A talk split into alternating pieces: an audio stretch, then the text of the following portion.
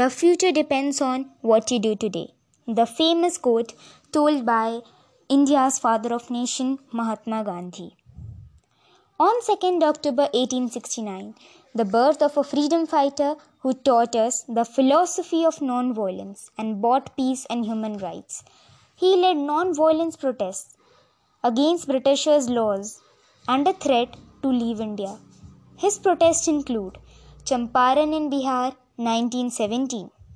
In this protest, he stood up to support peasants working in indigo plantations in Champaran. The peasants were forced by the European planters to grow indigo in a significant portion of their land and then sell it to them at lower prices fixed by the Britishers. So, Gandhiji launched the Satyagraha movement in Champaran to force the government to increase the price of indigo. After, in Ahmedabad, Gujarat, 1918. In Ahmedabad, the textile mill workers went on strike against low wages. Gandhiji joined them and himself went on fast and was successful in increasing the wages.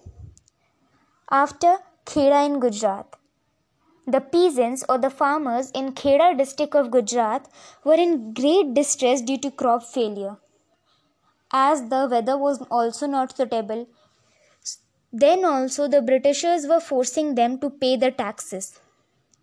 So Gandhiji, in order to provide relief to them, launched a satyagraha to curb the government's oppressive tax collections. Sardar Vallabhbhai Patel, our Iron Man of India, got inspired by him and became one of his followers during his period.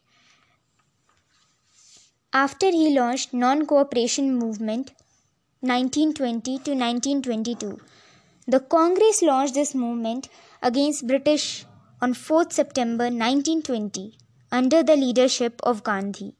Its aim was to tell Indians not to cooperate with the British government.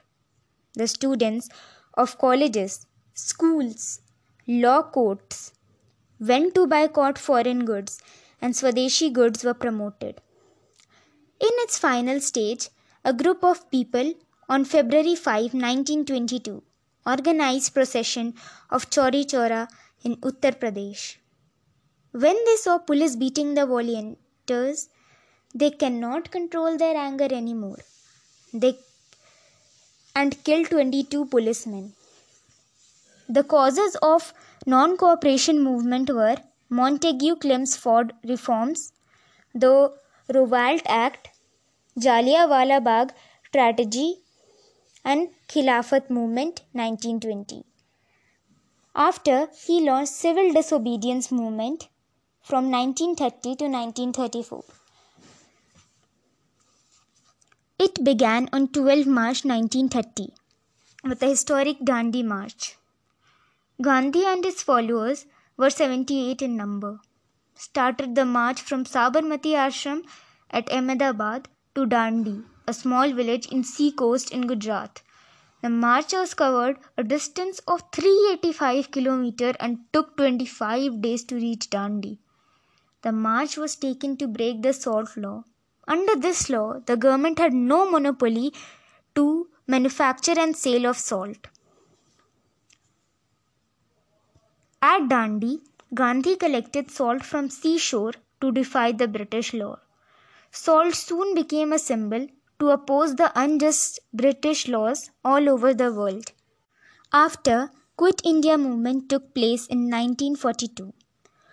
The Quit India resolution against the British was passed on 8 August 1942 in Bombay, also called as Mumbai. Gandhi adopted the slogan of do or die for the movement, which inspired the entire country. People took out processions and burned post offices, telegraph offices, law courts, police stations, railway stations, etc. The British also responded aggressively. They banned Congress and arrested its leaders. Though the movement failed, it was an important landmark in India's struggle for freedom. Gandhiji's protest gave us the idea of non violence, peace, and leadership. Thank you.